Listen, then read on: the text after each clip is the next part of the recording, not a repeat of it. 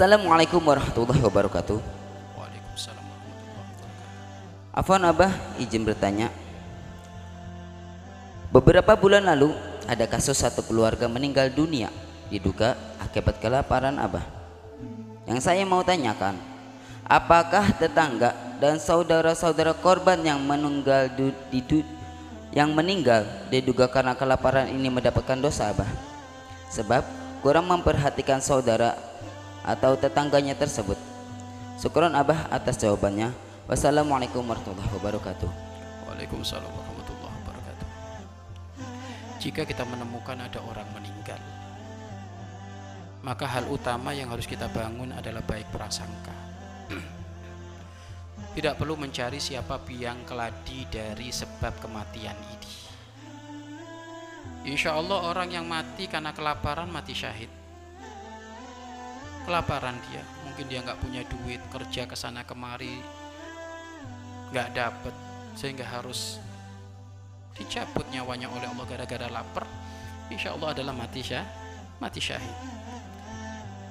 Kemudian pertanyaan yang kedua, apakah para tetangganya termasuk adalah dosa? Kita tidak perlu berbicara tetangga yang dekat dari keluarga yang mati tersebut. Intinya adalah siapa pun yang tidak memperhatikan tetangga, maka imannya tidak sempurna. Nabi Muhammad Shallallahu Alaihi Wasallam pernah bersabda, Aus, ausini biljar, hatta donantu diwasiatkan. Jibril itu wasiat kepadaku tentang urusan tetangga. Seakan-akan urusan tetangga itu akan diwariskan kepadaku. Maksudnya apa? Urusan tetangga ini urusan paling penting imanmu sempurna itu kalau kamu memperhatikan tetangga tetanggamu. Lah memperhatikan tetangga itu bagaimana? Mana yang dinamakan tetangga?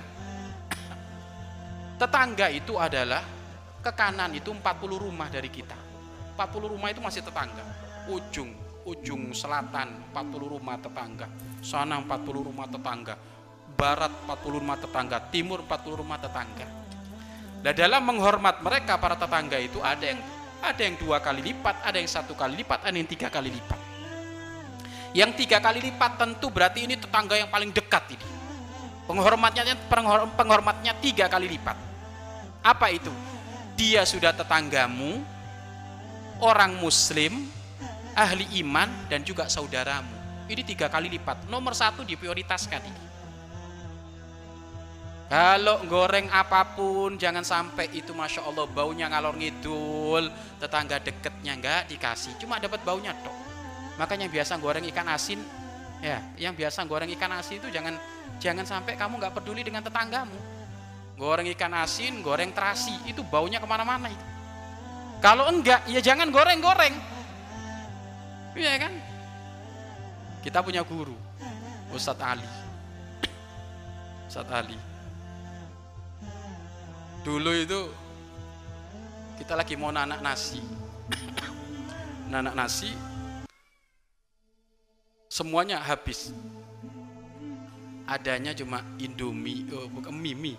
Ada mie, mie itu kalau nggak salah tinggal dua bungkus sama ikan asin lima ikan asin li, lima waktu itu santri berapa lima atau enam kalau nggak salah itu enam lima enam ya sudah dimasak kan kebetulan memang nggak punya duit waktu itu. Akhirnya dimasak. Diapain ini? Ikan asin ini. Ya digoreng lah. Digoreng lah. Akhirnya beliau ngomong kalau digoreng itu nanti baunya ke mana-mana. Kita harus ngasih. Kata beliau ini kata Ustadz Ali jangan jangan digoreng. Terus diapain? Dimasak saja direbus. Ikan asinnya direbus. Akhirnya mie itu dicemplungin dikasih apa? Kasih air akhirnya juga ikan asinnya cemplungin alhamdulillah baunya nggak ke mana-mana. Hei hati-hati. Kalau masak ya jangan hanya mikir perutmu saja. Ya itu imannya kurang sempurna. Ada ibu tetangga kita itu ibu masya Allah. Masya Allah. Satu minggu nggak pernah kita ngelihat dapurnya ngebul. Kok tega jenengan masak? Apa itu? Masak masak rawon Kok diem-diem nggak ngomong itu loh Kan nggak ada iman itu Tetangganya satu minggu nggak ngebul Memang nggak punya duit Wah enak bakar sate Masya Allah Harus ada adab, ada akhlak Bahkan kalau memang ternyata engkau punya pas-pasan, maka tolong anakmu diajarin, nak. Ini buah tinggal satu, nak. Itu tetangga anaknya banyak, kamu makan di dalam sini, jangan keluar, nak. Kadang anaknya suka keluar, apelnya biar ketahuan.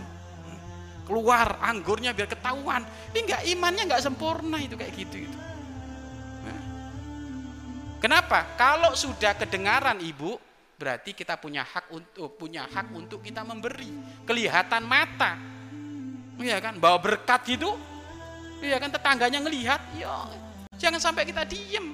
Itu enggak ada iman itu. Makanya ada menghormat tetangga itu tiga kali lipat.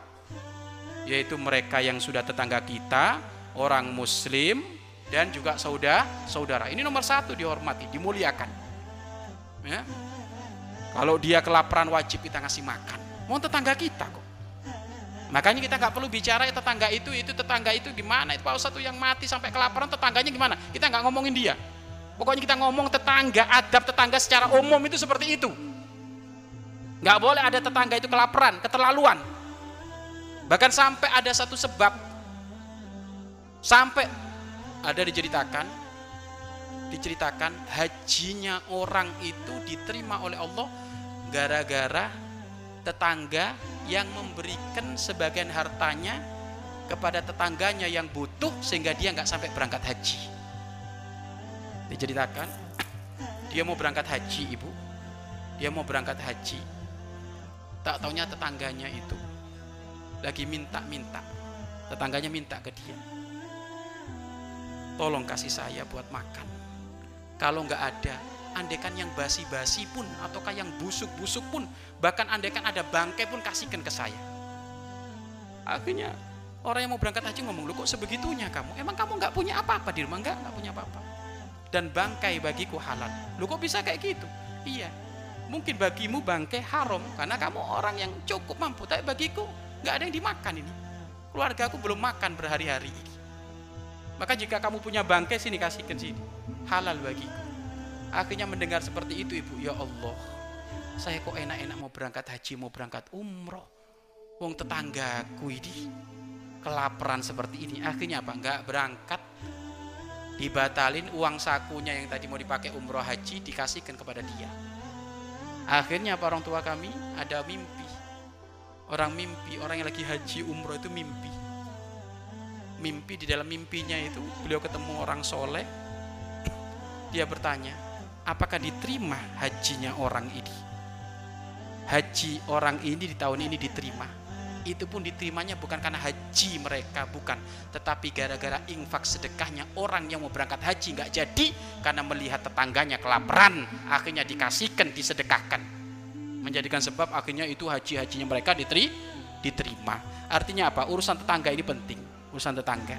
Baik, itu ada tiga kali lipat. Ada dua kali lipat.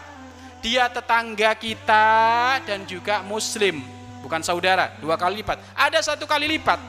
Dia hanya tetangga kita saja, bukan muslim. Mungkin dia orang kafir, bukan umat Islam. Tetap dia tetangga kita, tetap harus kita hor, kita hormat. Bahkan tolong perhatikan, perhatikan, perhatikan. Urusan jemuran jangan asal-asal ganggu tetangga batas-batas itu rumah jangan asal-asal matok punya tetangga. Itu dosanya nggak karu-karuan. Malah kalau perlu kita itu berkorban untuk beliau tapi malah kadang kita ngambil.